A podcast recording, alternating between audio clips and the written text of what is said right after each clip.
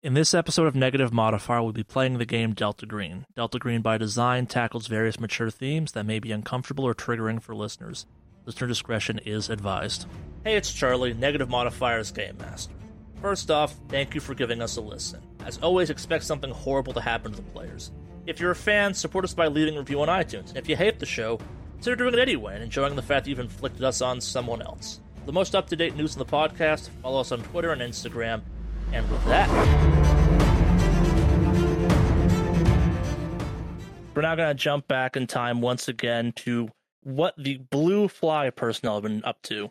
So the Blue Fly personnel have arrived in the town of Willis. It's a bit of a hectic drive. Nothing too hard, but snow and Humvees turns out don't mix all that well. As you kind of pull up into the town of Willis, you notice a few major landmarks.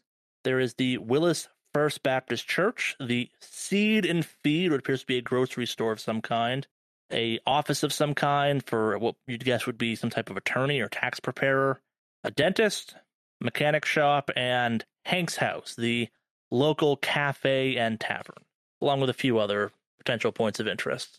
Call me selfish, but I think I might take a little personal detour into this tavern, see if there's kind of leftover bottles. And I will follow to make sure you, you stay out of trouble. Stay out of trouble. There is literally no one else alive in this town. Better safe than sorry. I point over and say, Yep. Look, it's not like I'm going to be stingy or anything, but fine. The more the merrier. I would like to check out the tavern. Right, so you're heading into Hank's house? Hank's house. So as the doors kind of swing close behind you, you hear a second Humvee pull up, and you hear what you assume to be the sound of a few AFOSI agents kind of piling out to start milling about. God damn it. What's the AFOSI doing here? You go outside, you start searching. Fuck it. I'm going to look around first to make sure that I can grab anything before they kind of catch wind of what I'm doing. And I guess the secondary thing, I'm going to look over to see if there's anything else that's going to be of major interest as well, I guess. So, Hank's house is indeed the local watering hole. It appeared to have been in the middle of a small holiday party of some kind when whatever happened to Willis happened to Willis. Whoever collected the bodies did a great job at doing that, but a poor job of maintaining the scene. There's various overturned tables and chairs, just kind of knocked about inside as necessary. And amongst that, you see the occasional kind of half finished meal, drink, and slightly askew Christmas decoration as you spend a little more time looking around and kind of actually looking for clues of some kind, you come across a disposable camera that slid underneath the counter during the night at some point. It has 11 of 24 photos used. We should probably grab that. I mean, it still has a couple photos left here. Honestly, I was about to surprise both of you and take a quick shot, but honestly, this is going to be really handy in terms of taking other shots of interest looks like they still got 11, 11 snaps. 11 snap. Look, we've been provided with our own cameras. We should probably just bag that. Let the uh, geeks back at base look at it.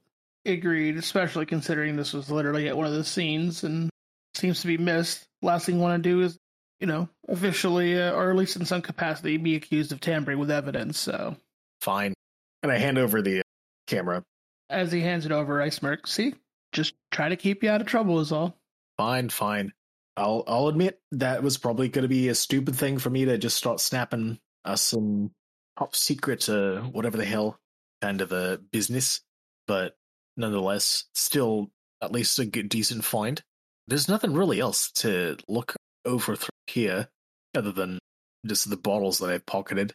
But otherwise, well, let's move on then. Was there any kind of communication as to what we were supposed to be looking for in Willis? Did they ever mention anything about like the energy void above the lake? They have not communicated that yet. I guess kind of think of it this way: we're playing out the eight hours it took to kind of analyze all that information. So ah. you're just kind of doing general research and kind of seeing what's around the town. As was expressed at one point, the fact there isn't any structural damage despite the everyone froze to death aspect of it. That's weird and also given the Blue Fly mission statement or kind of mission directive, if something is hiding in Willis, this would be the perfect time to find it, hypothetically. Like, the amount of effort put into Willis so far has been kind of mostly cursory. It's been collecting the bodies, doing some looking over. this is in theory what you're here to do. Maybe not you as Blue Fly team members necessarily, but the researchers, the team, like you are looking for answers. No one really knows what's going on, and maybe you'll find something, maybe you won't. Camera's not a bad place to start, though, definitely. Hmm. Maybe it has something on it that shows what happened that night. Like it's quite possible the camera wound up underneath the uh, counter during a scuffle or something. Again, stuff's been knocked over. Maybe it was whoever came through and collected the bodies. Maybe it was something that happened prior to that. I would also point out that you are not kind of aware of any of the findings so far. You've not been told that. You've not been warned about the weirdness of the morgue stuff. You're just here to search and see if anything kind of strikes you as strange. Cool. Question What was our resting body temperature again? You don't know that. Oh, I know that I don't know that, but like just double checking that information. 40 degrees Fahrenheit, 5 degrees Celsius, I believe. Four degrees Fahrenheit, five 40. degrees Celsius. 40, 40, 40. So, because I was going to pour myself a beer, and if my resting body temperature is colder than the beer, that would be, that would taste like warm, would it not? You're really gonna drink on the job though? It's just a beer. That's fair. No, uh, so you, you're gonna pour yourself a beer from one of Hank's house's taps. I'm going to pour myself a beer from one of the Hank house's taps because Major Ocampo is just to have a roadie with him, and it's just a single beer. It's not like it's to hamper his thinking skills or anything else like that. No, that's fair. Loosening yourself up for the strange, if you will. Yep. All right. What's the rest of the team's reaction to this? I just smile and shrug and say, as long as it's just one. You're going to be with me the entire time. I don't say anything. I just uh, like pull out a pack of cigarettes and light one up. Where to next? Since I want to go like circular, I'd want to go to Gabe's cars again after or after this. Apes cars. Gabe's cars, yeah. Oh yeah, that's a C. Should we head into town? We could, but you just had a beer, and I'd rather that kind of fade away for a bit before we go back into town and potentially get seen by the agents. I'd rather avoid them for a bit if you're going to have a drink. Ugh, that makes sense. You know, they do say that drinking and driving is not exactly the best kind of mixture, seeing as how we're going to a, a car park afterwards. Well, why do you think I'm not drinking? I'm not, and I'm not driving. Ah, ah, come on. I'm. This is this is such a boring mission. Gabe's cars, it is. All right. Yeah, you don't find anything in Cape's cars necessarily that kind of strikes you as immediately useful. It's just not a mechanic shop. It does, though, drive home the idea that this is, even by 90s standards, not a modern town. Like, this is a decade at least out of date. Like, Hank's house may have hinted at this, but the fact that Cape's cars seems to have none of the kind of traditional modern mechanic equipment that one would have at this point in time definitely kind of backs up the middle of nowhere vibe you were probably already picking up from this area. Is there anything useful uh, utility wise? Uh, what are you looking for exactly? Like a boat or something, or like some flares? Like what? What are you looking? I guess utility wise. It's probably gonna be nothing that's gonna help us out outside of our gear that we're already wearing, or at least like what we would assume that a. I mean, there's probably a phone there you could use or something like that. Anything that'd be inside of a normal mechanic shop, probably there. Hmm. does the phone have a connection? Yeah. Well, the phone's active. If you ever need to make a call, That doesn't make sense. why does it not make sense? I mean, you know how cold it is? Like, telephone wires freeze. Like, they shouldn't be working. Yeah, no, that doesn't make sense. Especially seeing as how everyone froze to death. Yet nothing really is kind of. The beer you just cracked open and drank wasn't frozen solid, I mean, it poured out of the tap pretty all right. but it should have been frozen solid. Truthfully, it kind of tastes warm. Interesting. Huh. Now that you mention it, yeah, it should have been frozen. I mean, I'd offer you some, but seeing as how you're not drinking on the job, No, I'll just take your word for it. No, and I will say now that you're realizing this, kind of looking around, despite the blizzard going on, which means it's kind of around or below that freezing temperature, you're not seeing any signs of any extreme frost damage or cold damage. Like it's all normal blizzard wear and tear, just snow drifts and piling snow. I'm gonna take like a deep breath in and like let out a warm breath to see if like I can see my breath in the air. I was literally thinking about that. Yeah, no, it exhales clear. Jack, what the hell are you doing? We should be able to see my breath, right? That's true. There's a blizzard outside. I know, but we're inside. Wouldn't like isn't the heater on? It is kind of warm in here too. The heater Yeah, the heater. power shouldn't be working out here either. It is. I'll step outside and do like retry it, like deep breath, everything. I mean, out in the blizzard, you are technically warmer than the air outside. Maybe you get something, but it's not the same kind of exhalation you were expecting by any measure. This is fucking weird. That is really weird. I go outside and try the same thing, and I'm also just kind of caught off guard by the fact that the kind of effect that you normally get from breathing out air in a blizzard doesn't seem to happen.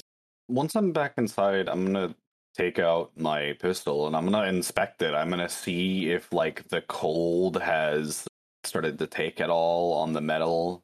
I mean, maybe a little, but also nothing noticeable. And I will say, as you were outside, kind of doing your weird breathing, one of the AFOSI agents did kind of see you and kind of in the blizzard, kind of like did a weird body pose and seems to be kind of slowly walking over towards you. Do I notice the AFOSI agent walking towards us? Yeah, you notice him outside. They're not trying to be stealthy or anything. Tight. I toss the beer and I throw the cup behind me. Yeah, so as you're doing that, the door swings in and the FOSI agent steps into Cape's cars, kind of raises a hand. Maybe not in like a kind of mock form of surrender, but kind of in a placating form. It's like, don't worry, don't worry. We're not here to get in your way. Uh, we're just here to keep an eye on you. Harris wants everyone who leaves camp with a little bit of an escort on them. We're not here to get in your way. Don't worry about us. It'll be like we aren't even here. You guys hear something? Yeah, I look around. Like, you guys hear anything? Yeah, the, the door suddenly just opened. Now there's a chill. Must have been the wind. Yeah, real, real clever jackasses. I just walk past him like he's not even there. Yeah. Probably glares a little bit, but kind of like shrugs some and follows you out. Where are you off to next? I guess we're heading into town. I look at the gang and say, "Well, I picked the last spot, so you guys pick the next spot." Yeah, I guess of the obvious locations, you have the lawyer or accountant office. You can't quite tell which. The dentistry office, the church, and the seed and feed. So as we are walking into town, I take out my camera and I start to take some photos of just kind of surveying photos. How bad is a blizzard at the moment? It's not bad. It's still definitely a blizzard. Like it's in that kind of. It's still kind of early in the day, so it hasn't kind of started to ramp back up again yet. But so, I guess we probably should explain the kind of concept of scales of blizzard severity on this one. As a Californian, this would help. Yeah, I guess so. If you grew up with lots of snow, you kind of classify snow as flurries, snowing, blizzards, and whiteout. Whiteout is probably what you're experiencing at the worst, at kind of the apex of the blizzard as it kind of ramps up each night. It gets harder and harder to see. There's more snow going on. You're probably in definitely the blizzard phase where there's probably some wind, there's a fair amount of snow going on. You're very aware it's snowing, I guess is the way of putting it. Like you're seeing snow, you're getting hit by snow, step outside and fairly rapidly a non-zero amount of snow starts to collect on you pretty quickly but like we're not talking like four feet an hour like you can get up to kind of that's higher end kind of blizzard territory. We're talking maybe an inch an hour maybe two type of situation. Definitely above snowing which is just hey it's snowing outside. Oh look isn't it pretty? And this is kind of ah oh, man it's snowing outside. Does that make sense Yes, I will be taking the best photos I can while in the middle of a blizzard. it's quite doable. Yeah, at this low end of the blizzard spectrum, it's one might even call your photos artsy. I will be taking note of wind direction, wind speeds. If I can also, do I have a thermometer with me? Can I take temperature measurements and everything else like that? Yeah, you're told to do some research. You can definitely do that if you want. Awesome. And then I will also take note of the lack of air, or sorry, the lack of breath that we can see, as well as no external damage to the buildings. Is there frost developing on the windows? Oh, there's definitely frost. Like you're well Okay, past okay. frost at this point. To put the kind of weather anatomy of snow, you can't have snow above freezing. That's not totally true, but like if Fahrenheit freezing is at 32 degrees, we'll say snow can be falling up to 34 degrees, but that's kind of rare, specific circumstances. You're well below frost showing up. Like stuff is generally freezing at this point. Like if you left the cup of water outside, it would freeze. You're not experiencing the type of temperatures though that explain the kind of instantaneous death that's been observed. Like again, it's cold, not that cold. Cool. And then do I have a Geiger counter? I could say you could have brought one, yeah. I will turn that on and I will just All right. kind of let that go as I'm going to let that go in the background. All right. Well, covered my bases. A little sightseeing in the town of Willis. We've got Joe Little Esquire, the dentist. It looks like that's a church over on the past the dentist. And uh, that's, I guess, the best major points of interest. Shall we just do a sweep as we come along things? Might as well. Why we're here. Take your pick. So I will say on the Geiger counter, you are getting some somewhat elevated readings. You're getting 0.09 MSV or 0.9 REMs. Like it's elevated. When does it get bad? I mean, that's not great. Oh. okay. Did we by chance take some rad suits with us in the Humvee? Because the Geiger count is getting a little concerning. How concerning we talking here? Hold on. Are, are are we sure that all of the Geiger radiation equipment we were given wasn't tampered with to read as if the levels were raised? Isn't that like the cover story for the cover story? Yeah, but why would we do that to ourselves? It's not like we have to lie to ourselves. I mean, if anyone came upon us doing this, Plausible deniability. I mean, it makes sense. Yeah, but this is my Geiger. Yeah, but you you know, you're you're blue fly. You don't get any equipment in without them checking it first. Yeah, that's true. But still, I don't. Eh, fuck it. If my eggs fall off, my eggs fall off. I will say it's not like hazardous hazardous, but it is above the normal. This isn't some like fallout zone, but it's like, yeah, that's strange. Yeah, don't you think the uh, science team back at base would have said something if the rads were uh, getting out of hand? Well, this is just a precaution, and I'm the science team here. I mean, like, there's a science team at base, but I am here. I have a PhD in physics, if you forgot. Question. Could I okay, this is kind of a stretch, but I want to see if I can use this.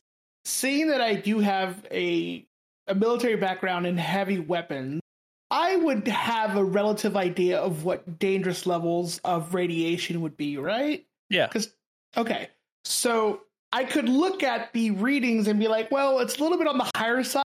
It's not anything where we have to worry about it being like fallout levels. I could like reassure the team on that one. Yeah. Okay. So I look at it and say, eh, as long as we don't hang around here too long, we should be okay.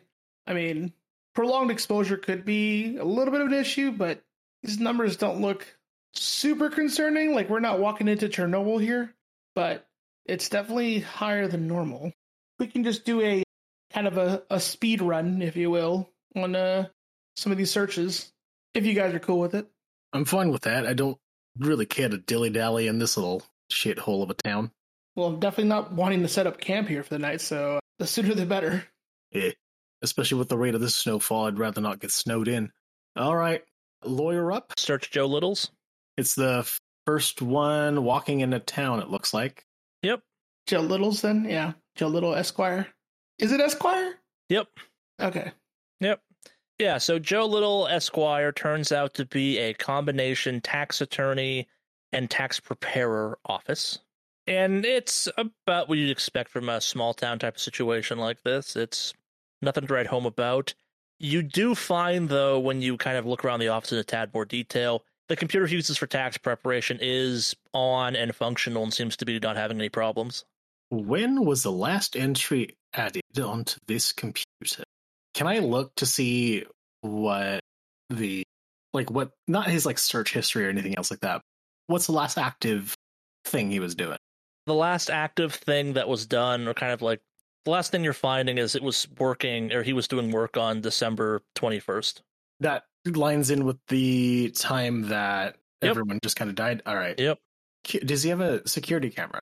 Nah, he's a small town tax preparer. Doesn't even bother to have a locker or security of any type on the computer. Again, 90s technology. Hmm. Voicemail. What was there anything of interest in his voicemail last call or like does it show who he's called? Nothing jumps out at you, just normal small town calls. And then rifling through desks or th- through the papers on his desk and stuff, any names kind of come out? Or like, I'm thinking any evidence of last contact or any evidence of like nah, piecing contacts? that together might be hard, but I will say that the tape in the answering machine he had, it is working. Electronically, stuff in his office is fine. Phone system's working. The tape recorder's working. Seems like a normal small town tax preparer or tax guy. Are there any liquids in his office and have they frozen? The heat's functioning in his office, so they've been kept at kind of a normal room temperature. There's a leftover cup of coffee that's not frozen over, but the room temperature is above freezing, so it's not a problem. Well, it's about as exciting as doing a tax is. Interesting enough, the answering machine is still working. You'd think that the tape would snap or something.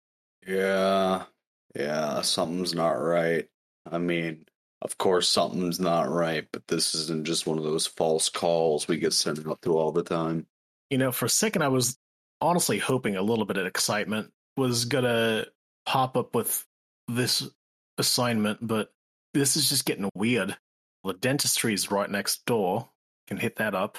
Yeah. Hmm. Weird. I want to jot down the state of, I guess, the office and and and the strange kind of comparisons that we are experiencing and stuff. I'm gonna take a couple photos. Yeah, I'm gonna take a couple photos of uh, Joe Little Esquire's office. Is the electricity working in the town, or is Yeah. it like uh, okay? It is okay. While he's taking photos, I'm gonna kind of like look around, and since I have a background in like electrician, I'm looking for any signs of like, I guess beyond normal wear and tear of electricity or or like Nothing. electrical. Nothing. Everything looks just solid. Yeah. Hmm. And so I make a note of all that and I look at the team and say, this is really weird. Like, beyond normal, like, conditions from Blizzard and all that stuff, based off what we were hearing, some of this electrical stuff should be either just like, there should be ice damage or something, but everything's intact. I mean, look at this. And I, like, flip the switch on and off. Like, perfectly fine.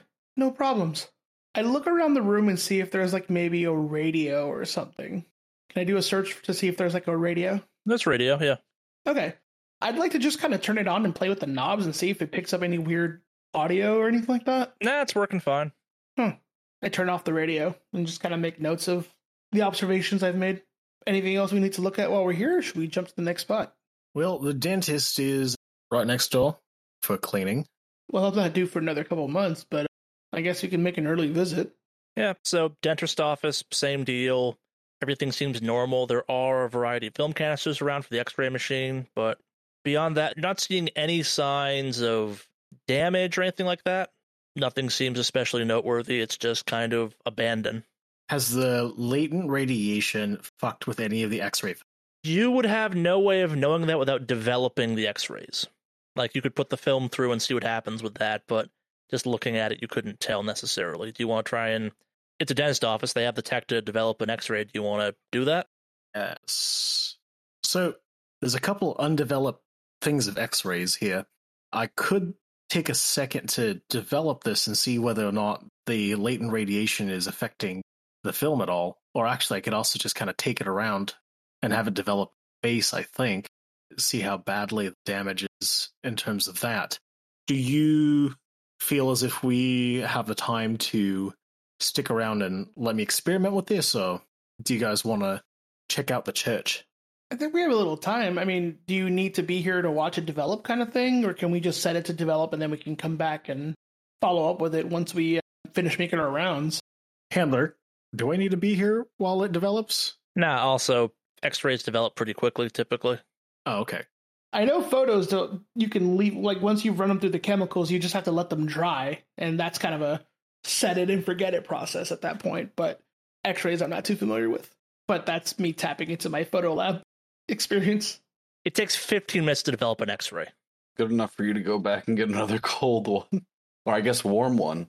Yeah, I mean, honestly, I could totally do that. You're going to start the process of developing an x-ray though? Yes, I will start developing that X-ray.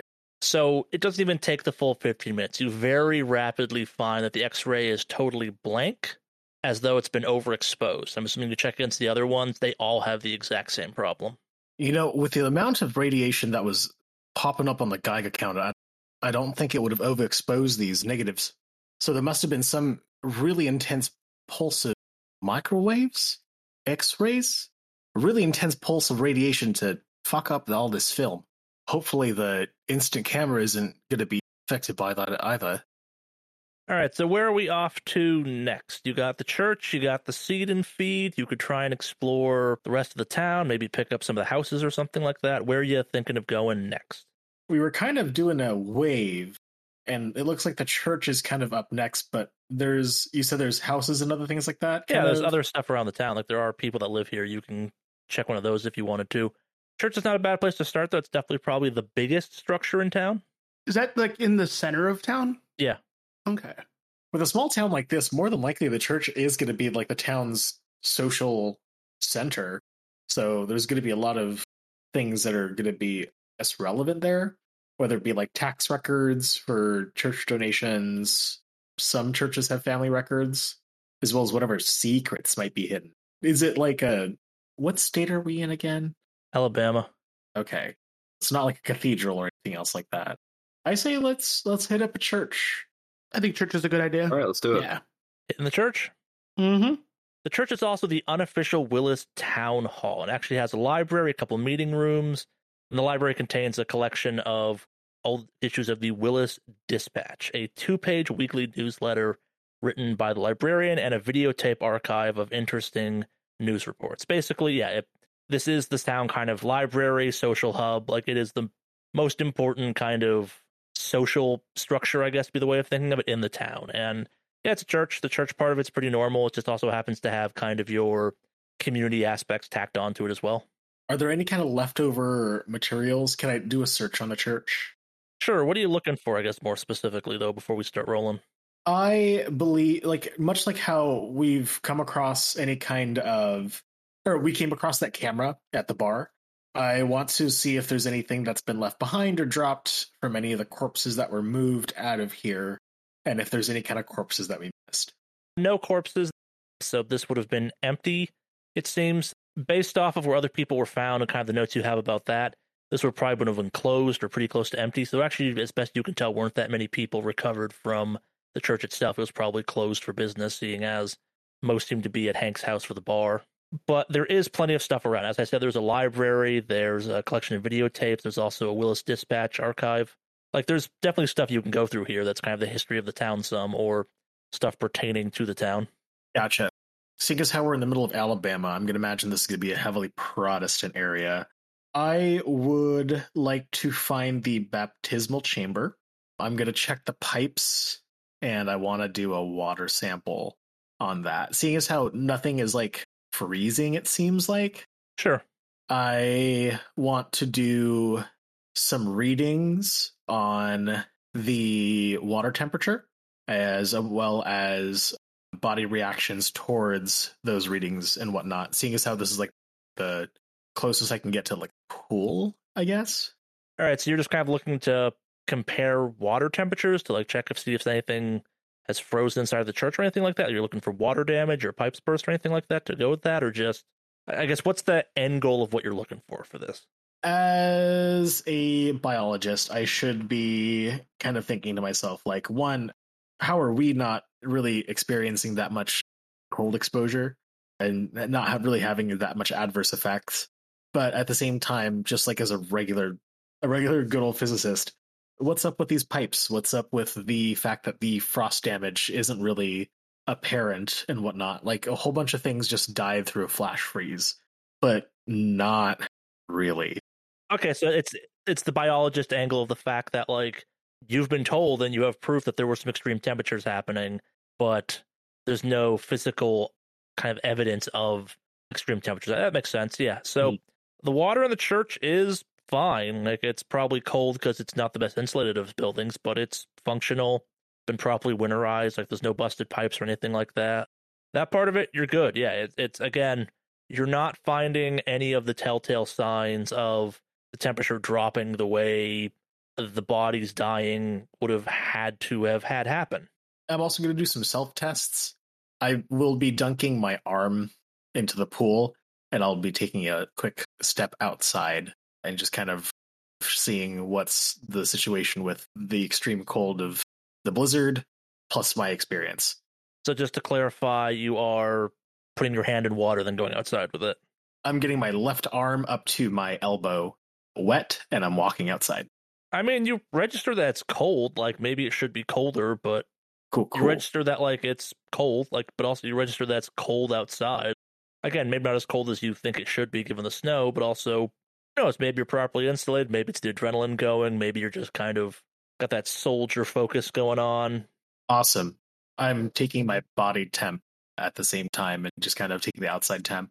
All right, so if you're taking your body temperature, you are about to discover the secret that the scientists have learned, which is that your body temperature is far too low for a normal human.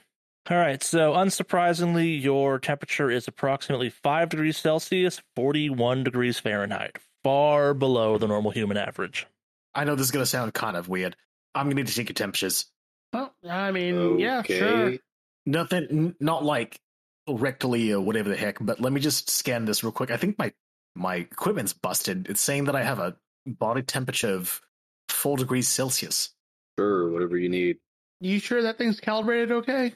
It's calibrated fine from last time I checked, which was literally just a couple uh, was just a couple hours ago. And then I'm going to go ahead and do some quick bioscans. Yeah, it confirms those numbers, but also chance the equipment's busted doesn't make a lot of sense. Like it's weird. And also you've been outside, it's freezing, like maybe it's just messing with the equipment some. This is after all 90 thermometer technology. Okay. This isn't a really controlled situation that you're getting the best readings hypothetically. Well, three people on a sample size is not the best, but nonetheless, you, myself, and you should all be dead. But we are not. Okay. Your your body temperature is also registering as four degrees, and so is yours. Kind of sounds like your equipment's busted. Yeah, I'm not a biologist, but I'm pretty sure that's impossible. So uh, I'm just gonna assume this stuff's broken. Should probably have it looked at when we get back. All right. Well, you know what? I'm just gonna tinker with some of my stuff then, and you guys can continue with the search. What the fuck is going on with this? I guess I'm gonna be distracted because at this point in time, the laws of biology is not working correctly at the moment. Or your equipment's busted, either or. Strange things happen. So while Lieutenant Campo is kind of messing with equipment and trying to make sense of this, what are you up to, Sergeant Hayden and Lieutenant Daniels? I'm gonna head into the back of the church and I'm gonna start going through anything that they might have archived, like newspaper reports, anything like that. Sure. See if they've got any like weather reports for before Yeah. this happened. Makes sense. I'm gonna kind of just be looking around and see if there's anything like structurally out of the ordinary. I mean, I don't have anything in terms of like the biology side of it, but like, you know, I was checking, Hey, you're looking to look. Yeah, looking to look, you know, checking things I do know, like electrical wiring and things like that. So just just try to see if there's anything that stands out of the ordinary. Like this doesn't look right in a church scenario. So Indeed. So you find a couple things actually. First off, you learn that the person who is acting as the archivist for this is one Gardenia Hollister. And you find several notes that indicate that this is not all of the archive. She has much more unsorted at home. In addition to that, as part of one of the Willis Dispatch archives, you find this note labeled Disturbance at Town Hall. Willis Dispatch, December 19th, 1998. Disturbance at Town Hall. A Willis Town Hall meeting the night of December 17th was disrupted by Carpenter Howie Parker. Mr. Parker seemed to be in a daze. He shouted that everyone in town had to leave at once or else suffer an evil curse that his grandpa Hiram had known about. Howie was laughed down by the citizens at the meeting and escorted out by a sheriff's deputy. Most concluded that he had been hitting the brew at Hank's house a little early that night. So, in addition to that, you also find an archive of various kind of news footage as mentioned earlier. Amongst that is a clip called Channel 44 Jack Frost Strikes Again. Tragedy struck the Williams family of Tiny Willis, Alabama last night. Susie Williams, 17, died of exposure in a sudden cold snap. It has local residents wondering just what is behind this peculiar and deadly weather condition. Cut to reporter wearing winter clothes standing outside a small house. Susie Williams was out walking the family's new puppy, her mother Abby Williams told News 44. Cut to an interview with a grieving middle aged woman. The dog was still house training, so she wanted to take him out even though it was so late. She put on her coat and glove and everything. She didn't walk all that far. She knew better than to walk too far when it's cold out. I don't understand it. Cut to a young doctor in a small doctor's office. Elizabeth Brown was Susie's doctor, and she examined her after Susie was found by a neighbor. It was a simple exposure. She was outside at the wrong time, and the cold caught up to her. It's a terrible shame. Susie's father says she was hardly the first victim. Cut to a grim looking, middle aged man. I guess it was Jack Frost. Looks like Jack Frost come down to town again. Jack Frost is a local nickname for sudden, deadly cold snaps, which residents say have occurred around Willis every few years. Cut to a panning overhead shot of the forest and rivers around Willis. Leroy Corder died in 1988 while out fishing. He had been on the lake for less than six hours, according to his wife.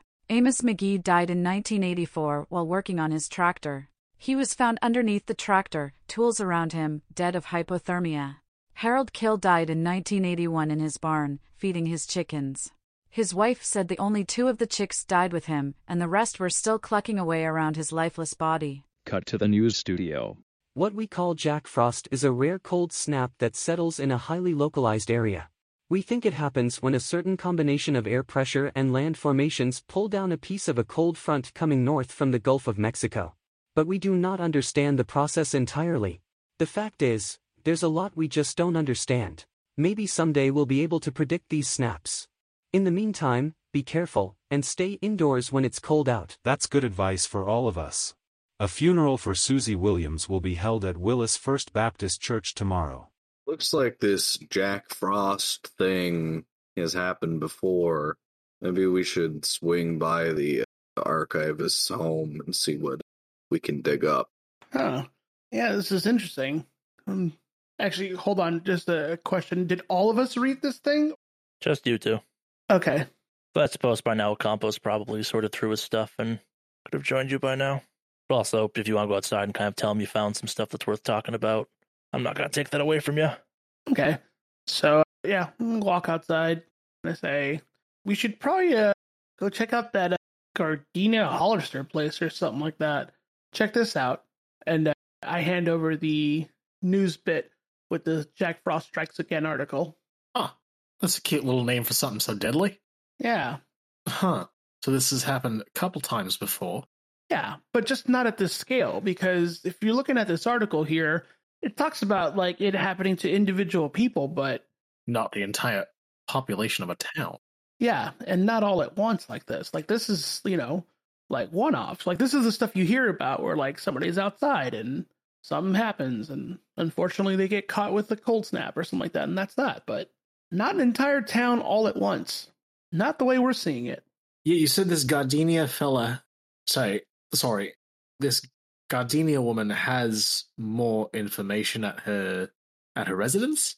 Apparently, she's got a bunch of archives and stuff like that. So maybe we can find some more pieces to this puzzle and get a better picture here. Huh? Yeah, that's prob. Let's let's go. Let's go do that. Is she like the town archivist? Or... Never mind. Let's let's regroup. I'm done fiddling with my shit. And if anything, I could probably do some do some control tests over there as well, provided there might be some gas that might still be running through this town. Yeah, you can adjust it while I'm driving us over there. Mm. All right, so head back to your Humvee and head over. All right, cool. So as you get closer, the AFOSI agents kind of nod at you, so you get into your vehicle. They get into their vehicle, and they kind of follow you to Gardenia Hollister's house. So it's a normal one-story house. The outside is nothing remarkable about that. The front door is locked. What do you do? Seeing that the door is locked, I kind of just. Are there any windows in the front of the house? Yes. I try to peek in and see if there's any signs of either any of the other agents being in there, kind of thing. Do I see anybody else inside, or is it just like us looking into a dark house? All right, so looking inside, you realize that either this is a gold mine or a hoarding nightmare. Every piece of furniture is covered in books and pieces of paperwork. Like, she really does have more archives unsorted at home, as her notes indicated. It's hard to kind of tell anything else about the house, just given the amount of clutter inside. Okay, so I I look at the team and I say I'm gonna look around and see if there's like the back door open or maybe say if there's a window open or something. So give me a sec. and I'll start walking around trying to find either an open window or like yeah, an unlocked window or an unlocked door. Give me a luck check. 28 out of 50 success. You're kind of searching around, you're searching around some, and you do find a back door and it's locked.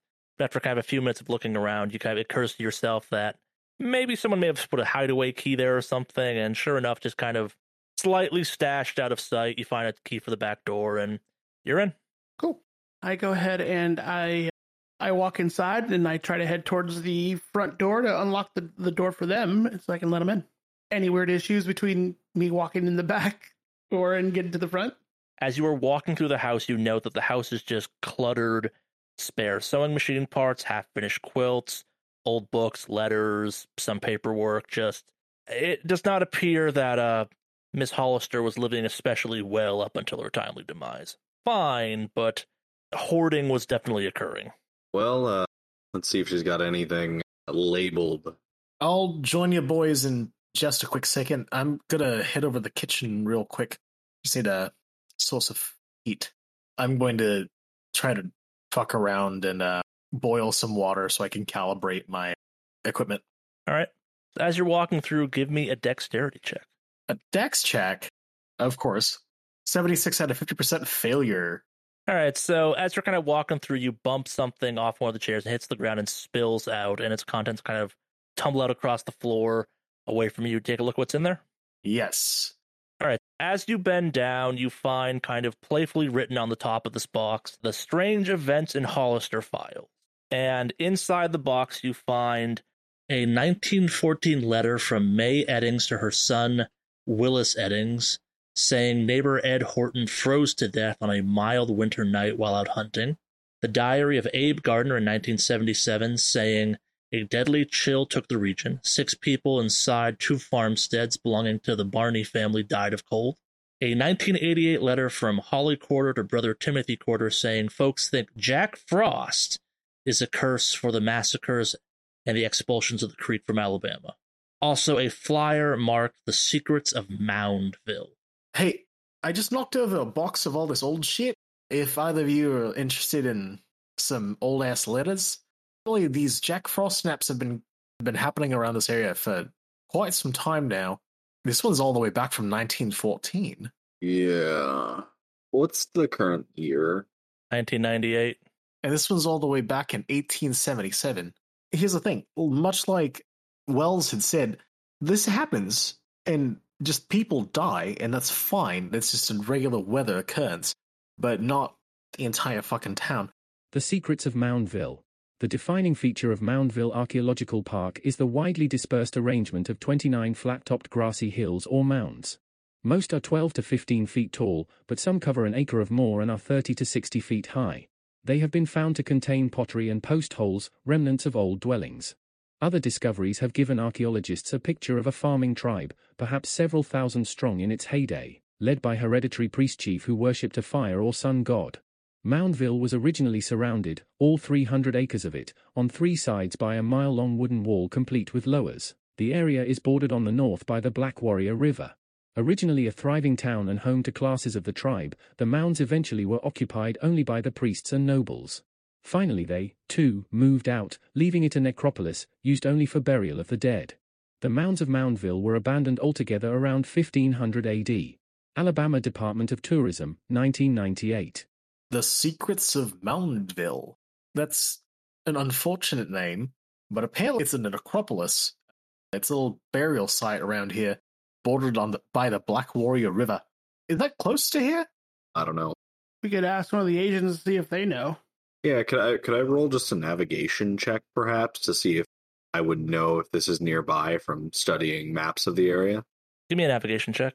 Four out of seventy success. You have not seen any maps, anything about the Black Warrior River or the surrounding area. I don't think there's a river by that name around here. All right. Well, it could also. It could have been renamed from another, you know, between now and then. I'm sure we could find, you know, if it was renamed somewhere around here, there's got to be a record of it somewhere. True, true.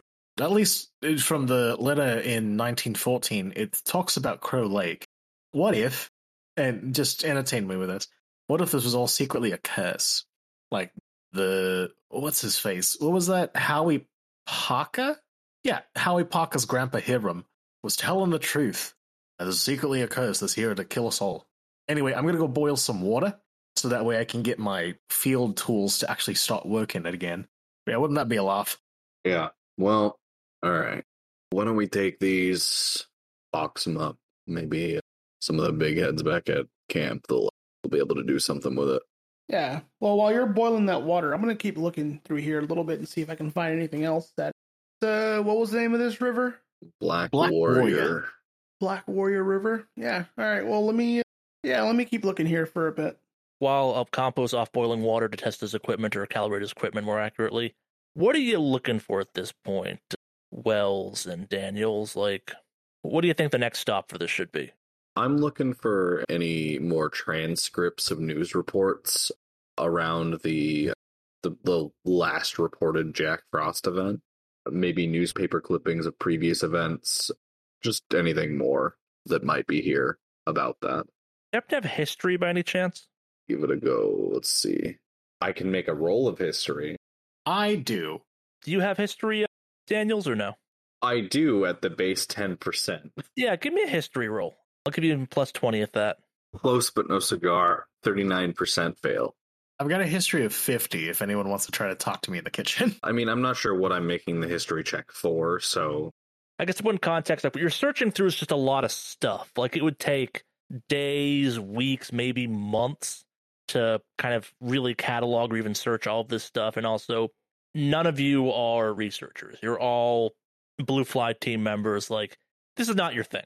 You're here to find artifacts and maybe run to aliens and kind of do and jump out of planes and be dangerous. Like, the fact that you've been relegated to kind of just digging through what's left of this town, maybe it's a tad insulting. It's definitely beneath your skill level, but also you are literally digging through a hoarder's house. And kind of the more time you spend digging through here, you realize that sort of something like rotting, falling apart, or getting smashed by accident, you're not sure anything ever got thrown out. Like, not half the clutter, but a percentage of the clutter is just junk, like flattened cardboard boxes and cereal boxes that just were never thrown away for whatever reason, which definitely kind of makes the whole situation a tad harder to kind of just coherently sort through, also because you're dealing with a hoarder's organization system. It makes sense to them, but for you, there's no real rhyme or reason you can follow easily. like, I'm not finding anything. You got anything over there? Do I need to also do a history check? Yeah, give me a history check at plus 20. Okay. I rolled a 50 out of 10 plus a 20% extra for failure. Look over and I say, No, I'm not seeing anything either. Hey, uh, Ocampo, you want to come take one look before we head out? We're not finding anything. Yeah, I'm still waiting for the water to boil, so I got some time. For whatever reason, it's not doing all too hot. Ah, get it? Hot. I am going to search as well. I've got a history of 50. That's actually more enough to kind of figure this one out. So, kind of digging through some just files, kind of based on like maybe you find a vein that makes sense to actually in chronological order. You flip through and you eventually find something labeled the Creek in Alabama. The Creek in Alabama. The Muskogee Creek received their name from white settlers and traders who referred to the many rivers and streams which coursed through their country. They included many distinct tribes and peoples, mostly bound by the same language, Muskogean. A handful of their old legends and beliefs remain widely known. In one tale, Creek warriors hid in an earthen mound to ambush and defeat a Cherokee war party. They used tobacco to drive away evil spirits, grinding it into the post holes of houses and distilling it into drinks. In the late 17th century, there were around 30,000 Creek in about 50 towns in northern Alabama and Mississippi. Active craters and traders, they traded at first with English settlers, but strife and war soon erupted. Many Creek were driven south to Florida, but the conflicts grew more pronounced with Creek attacks on American settlements in the War of 1812. After an infamous battle in which the Red Stick tribe destroyed the garrison at Fort Mims, General Andrew Jackson was dispatched with a small army to hunt them down. Subsequent treaties resulted in American theft of vast territories from the Creek. From 1830 to 1842, the Creek, like other tribes, would be forced in entirety to relocate to the Indian Territory, in what would become Oklahoma. The last Creek tribe was forced out of the region at gunpoint in 1850. You know, despite the fact that this is uh, a little bit of a wild organization system, there are wait, there are some I think I actually found some. Hold up. Hey, check this out. It's, it's talking about the creek in Alabama, the Muskogee Creek. It talks about how the indigenous peoples of this area use tobacco to drive away evil spirits, grinding it in post holes of the house and distilling it into drinks. That's uh, something I can get behind. You know, unless we're uh, unless we haven't found anything else that's been written down. It was only after the, these tribes were forced out that this this event started happening. I mean, there might be something else written down about it, but 1830 to 1842. Wait, And you're, you're telling me that the Jack Frost? Oh shit! Well, here's the thing: they could also just be written tales and whatnot, or at least written history and whatnot. You have to imagine that the indigenous peoples of the North Americas would tell history and everything else through oral tradition, much like kind of the Pacifica and whatnot. It's only through these letters, I guess, that so happen to coincide with the dates that kind of, you know, talk about these cold snaps. I'm pretty sure these people have experienced cold snaps before. you know, uh, you're more educated than I am. I'll take your word for it. But if we want to go back to the idea that what's his face, old Grandpa Hiram, was real good at being accurate in his folk tales and whatnot, I guess we have to drive away the evil with a couple of cigarettes. Daniels pulls out a pack of cigarettes and pops one into his mouth and offers one to the other two. Well, I'm not not to be a potty pooper, but I definitely wouldn't light that up in the middle of this hoarder's house with a whole bunch of paper and paper products scattered around us. As you're saying that, I've already lit in it and I'm taking a puff. Just be careful, Yash, with that, my friend. I'm going to go check on the boiling water so that way I can finish up my calibrations and I will.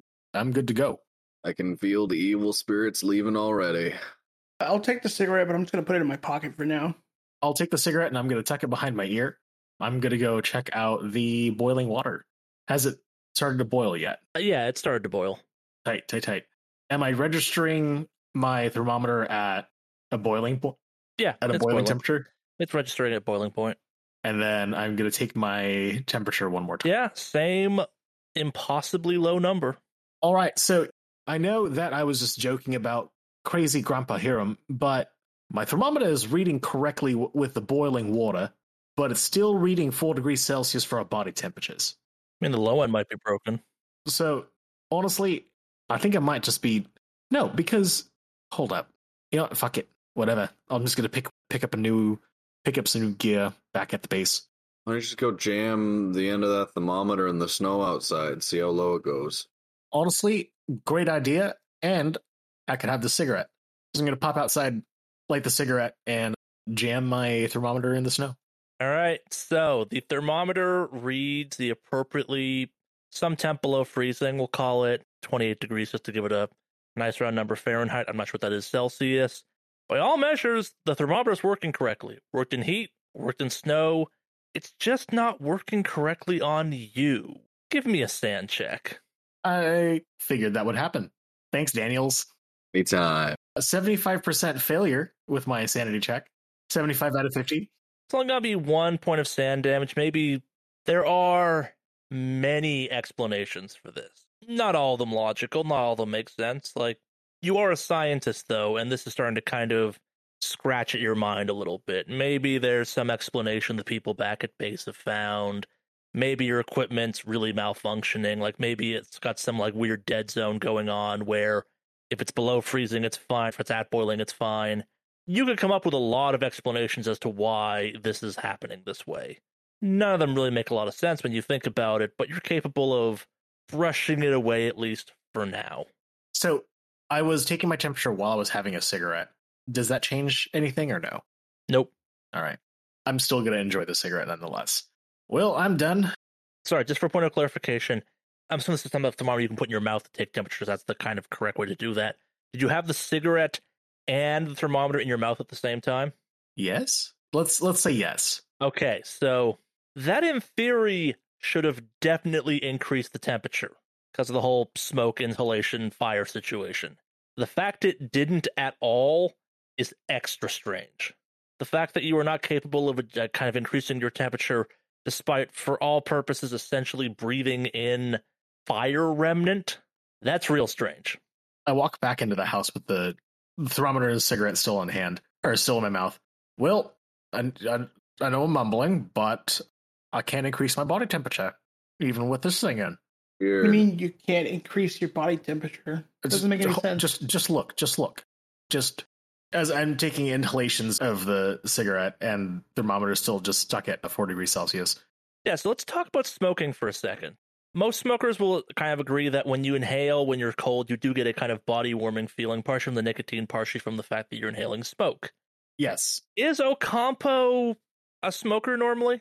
Not tobacco, but he's familiar with, but I would imagine he's familiar with smoking physics. Sure. Yeah, I will say that kind of the inhalation you get, like you're familiar with the concept as a person of the whole kind of like smokers can warm themselves up by smoking a little bit. It's hot. Like this is not pleasant. This is kind of like breathing in I'm not going to say fire, but like this is what you almost imagine like maybe a bad fire breathing exercise, Michael. Like it feels like you're literally breathing in fire for a split second. It is too much warmth. Hmm. Hmm. I start coughing at that point in time. Look, I know I just stuck this in the ground and everything else like that. I know I just stuck this in the ground and in my mouth. But if you guys want to try this yourself, actually, hold up. One, Jesus, that hurt. Like, unnecessarily so. I would imagine I turned off the stove after I left boiling the water. I'm not. I'm just not going to leave a fire hazard or anything else like that. But I'm going to try to see if I could do the same thing and sip the water. Oh, it's way too hot. It is disgustingly hot. Okay, did the did the thermometer go up at all while it was in my mouth? Yeah, that much does increase the temperature, but it goes down real quick. Are you actually drinking boiling water? No, no, no, no, no. It's I would imagine it had cooled off a little bit and whatever the heck I'm blowing at it. Yeah, sure. Okay, okay. Like so you're probably drinking something in the 100 plus range. Like it is scalding as far as you can tell. Like it is way, way, way too hot. And yeah, the thermometer goes up some, but it drops really quick back down to that temperature. I'm not I'm not crazy, right? You guys are looking at this at the same you guys are looking at this, right? You're drinking hot water. I'm drinking hot water which spikes the t- thermometer up a couple degrees. Mind you, a couple degrees, that should equal out to something along the lines of like body temperature or whatever the hell, but it drops immediately back down to 4, 4 degrees Celsius. But if I go ahead and just dip this back in the hot water, you can see the fact that it'll start registering the the water's correct temperature. All right. Something's wrong with us. I don't want to say this for certain, and I don't want anyone else to know, but something's up. I mean, also, like, this is how a six year old fakes being sick if they want to go to school potentially. All right. Or I'm just going insane. I don't know. I'm, I'm, you know what? Fuck it. I'm done with this thermometer. I'm done. I'm done. I'm done. I'm done. That does sound weird. Maybe we should have the uh, the lab guys back at the base check us out or something. Yeah. Look, let's leave the experiments up to the scientists back at base for now. Let's finish sweeping the, the town. We got that feed store left. Yeah, you also, in theory, could try and track down the address of Howie Parker. Is there a phone book in this house? Indeed, there is. Great. I'll look up Howie Parker. Yep, that's easy enough to find. You got an address from that. He lives just outside of town on 12 Shady Lane. 12 Shady Lane. Sounds like we're going to a fucking horror movie. Well, if it's outside of town, we could get to the feed store and then visit Howie's residence on the way back to camp. Yeah, I'm a. We, we can go check out the feed store. I mean, thinking about this now, pros cons. It's a feed store. I can't think of any kind of reason why, but look, let's. uh We've got a lead for Howie. Why don't we go run it down? Yeah, yeah. It doesn't hurt to run it down, and then we can uh, also hit the feed store as well some point there? I mean, how far is this place from the feed store? Do we want to do the feed store first and then this house, or you have to leave town to get to Howie's? Like, it's definitely not in town anymore. Having walked past Seed and Feed and kind of seen it from the outside, the chances of you find anything inside are pretty low. Like, based on what you've been briefed about this mission, the chances of you finding something inside, essentially the town grocery store, low. The reason there were so many people at Hank's house was because it's the town bar. And when whatever happened happened, it happened at night when a bunch of people were there for the holiday party type of thing. Gotcha. You can definitely check seed and feed, but I think you'd all be smart enough to logic out that it's a grocery store. It might have something, but it'll probably just confirm the fact that you're not seeing as much frost damage as you should be for what happened to these people. Yeah, I, I mean, I think chasing down the lead's a good idea. All right, so you have to try and track down Howie Parker's place. Indeed. All right. Mm-hmm. All right, so the AFOSI agents didn't bother getting out of their vehicle this time. As you step out, you see them kind of waiting for you to get back in yours. Give me a navigate to see if you can find this place. I'm rolling now. Oh well, I uh, critical rolled, so I rolled an eleven out of fifty. All right, so you kind of figure out that 12 Shady Lane is a road that goes out of the south end of Willis. It actually takes you kind of back through past all the places you've been. You get one last look at Seed and Feed as you kind of cut through the town and head south towards the lake. It is a logging road, it's not well maintained, and after a few minutes of careful driving, you arrive at what you only can hope is Howie Parker's trailer home. Not in great shape, it's pretty battered. It definitely shows its age. You see a pickup truck that matches the trailer home in kind of wear and tear, and what you think might be a boat under a tarp outside of it. I look over at the rest of the group and I say, "Well, shall we?" Yeah, let's go. I step out of the vehicle and I, before I head over to the house, I want to kind of check the condition of the the truck outside and just kind of Yeah. see if there's any anything out of the ordinary. Yeah, aside from being supposed to be a pickup truck, the pickup truck itself is fine. In the bed of the pickup truck, you find a shovel and pick encrusted with mud. So I uh, signal to the, the other guys and I say, "Huh, weren't we talking about mud and stuff like that earlier in some of those papers? Look at this." Shovel caked in mud. Is it dried or is it wet still? Dried. Dried. All right. Now, what is there mud on the truck as well, or just the shovel? I mean, some, but the fact that there's mud encrusted on the shovel and the pick, it means it was used relatively recently. How relatively recently? How long was the incident? About a week ago. Only a day or so. Only a day or so. Gotcha. It is December 23rd. All signs point towards the event happening sometime December 21st or sometime early December 22nd in the kind of span between midnight and morning. I'm gonna open up the passenger side of the, the truck and I'm gonna check the glove compartment.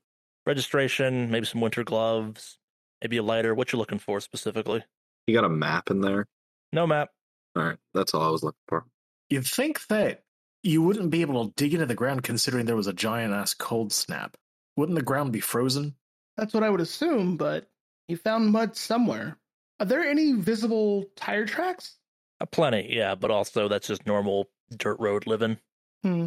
So let's get inside, see what was going on in his, uh, his humble abode. Yeah, let's go take a look. Is it locked? No. I open the door.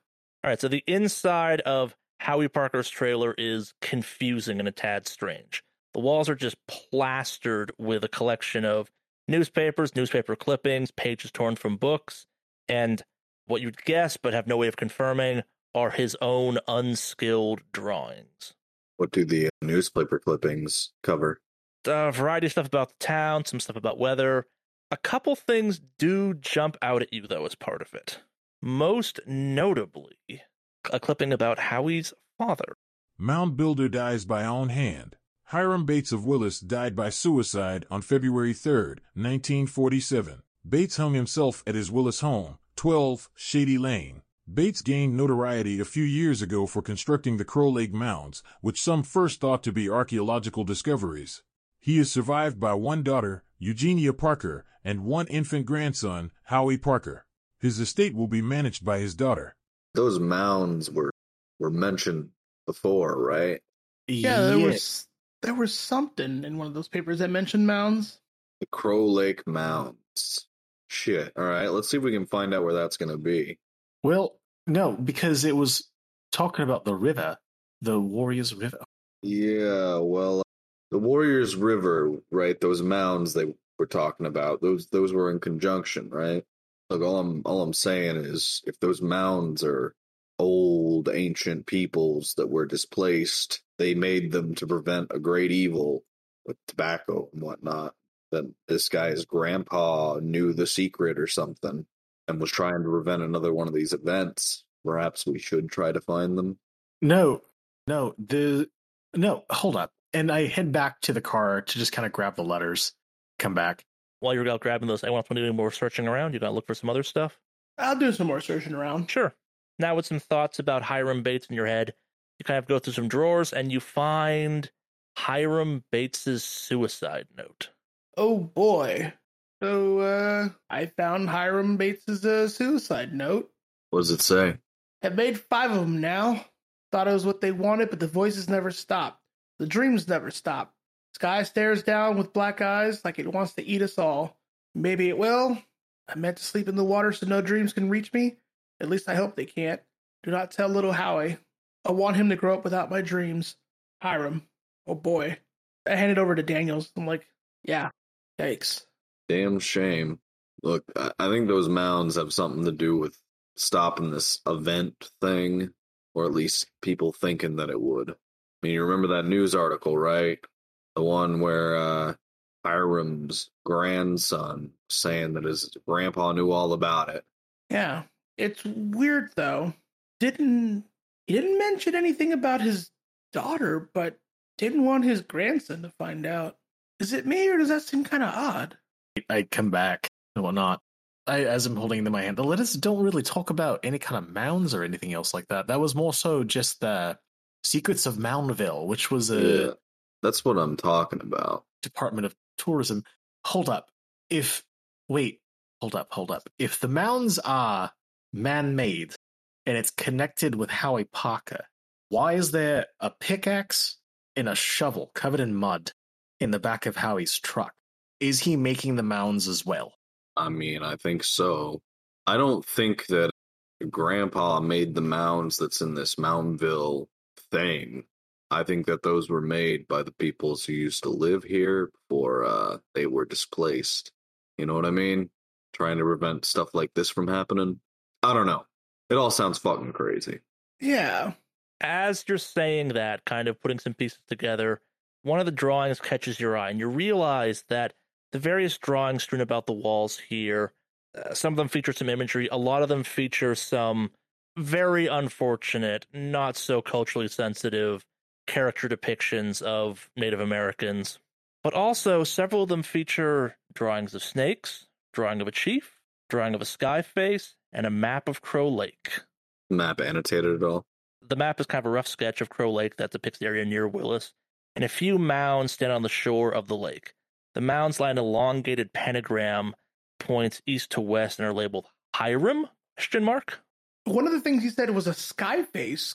The drawing of a sky face through a multicolored mist like the aura, an indistinct face glares. It is all vague shadows except the terrible obsidian eyes that glitter with hunger. A few tiny trees in the bottom of the drawing give it a sense of awesome scale of the face.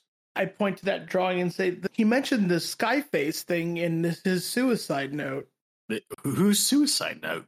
Oh, here we found uh, Hiram's suicide note. Here, we hand it over. Oh, hey. Well, looks like good old Howie found out about all this. Probably had the dreams too. Would explain the obsession with the uh, with the mounds. Although maybe I'm not seeing it, but you make mounds with a pickaxe, or is that something you use to break it You apart? use it to break up the earth. Yeah. You use it to break up the hard earth from the s- you know the ice, the snow, and everything, and then he can dig to make the mounds. He's got the dirt. Uh, hey, you said that you. You know what? I hand me the camera, the disposable camera. Sure. There's still a couple exposures left on this. I know that this is not exactly the wisest, I guess, but we're gonna end up having to report this shit anyway. And I will use a couple of the exposures to take a photo of these images. I mean, nothing's stopping you from just taking it with you, too. There's no reason to leave it here. Oh, that's true. Everyone's dead. Yeah, let's do that. I'm gonna go search this guy's bedroom to see if he's got anything hidden away. All right, so as you start packing stuff up, you find a couple things. One of them is a, as best you can tell, pretty much brand new fish finder. What is a fish finder? Fish Finder is a device that you use to detect fish below a boat. It uses sonar to kind of show you what may or may not be below you. Okay. Horrifying. I'm going to take that. It's got a small LCD screen. It's, it's new. It's a fairly modern piece of tech for this time period, too. It's relatively kind of new thing. Based on the instructions you find, it can detect stuff up to 40 meters below the boat surface or below the bottom of the boat. You also, as you're kind of gathering stuff up, find a book labeled Tales from the Indian Country. Crack that open. See if we can find anything on these Jack Frost events. So, on a specially worn set of pages, the book almost kind of opens up to these pages. You see Tales from Indian Country, page 62. Be as close to each other as brother and sister, father and son. The group that was farthest east and first to see the sun praised the wind that had blown the fog away. They called themselves the Wind Family or Wind Clan.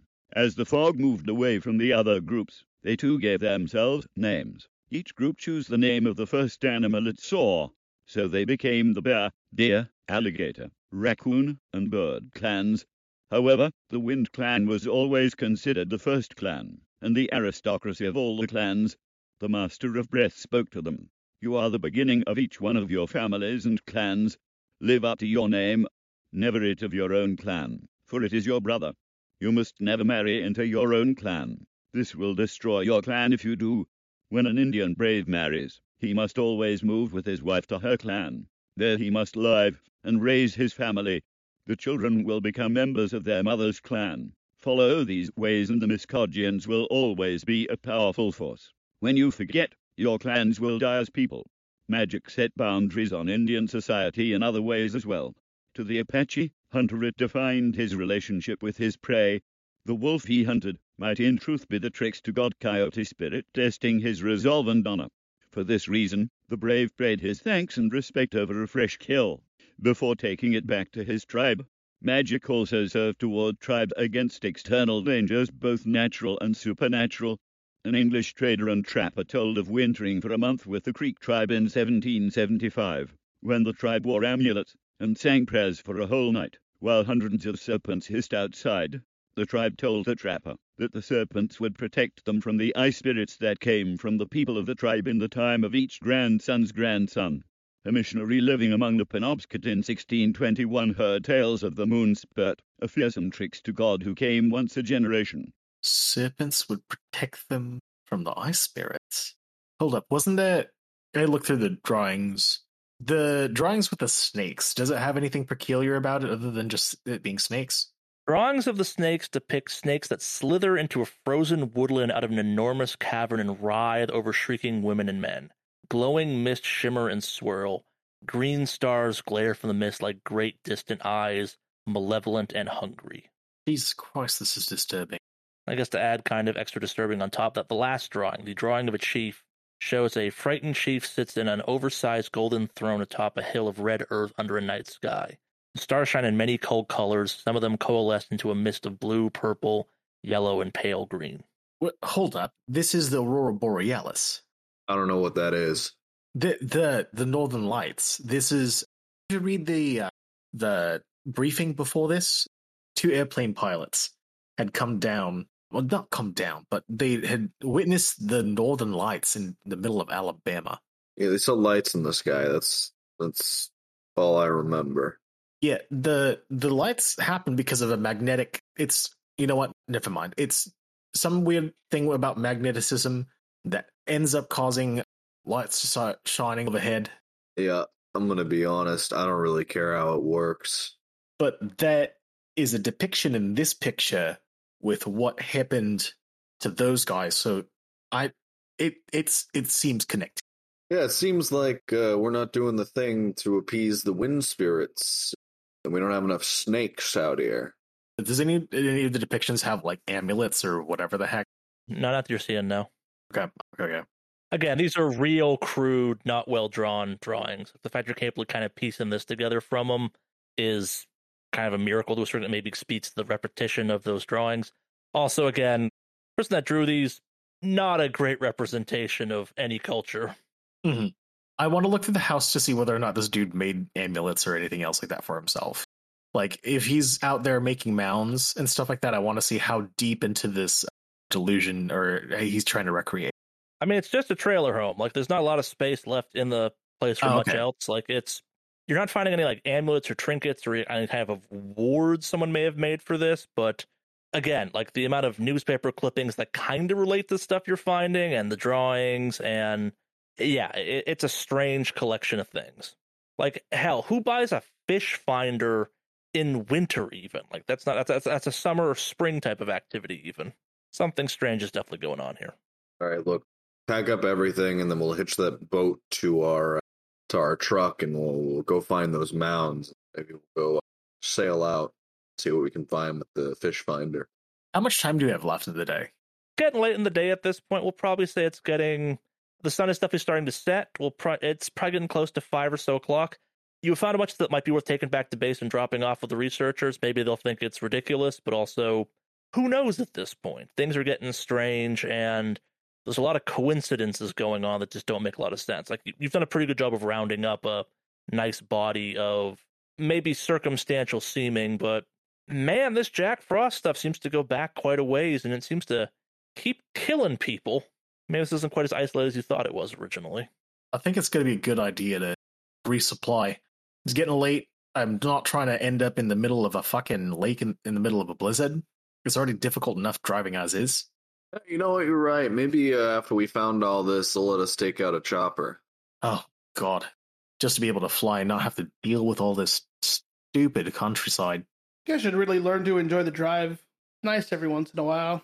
Yeah, but like everything is just white. There's just snow. There's nothing. Like this is the middle of nowhere. And I'm not trying to say that to disparage this area, but this is the middle of fucking nowhere. Look, I, I prefer to be in the sky anyways. So, uh, yeah, fuck it. Let's pack it up. Head back to base.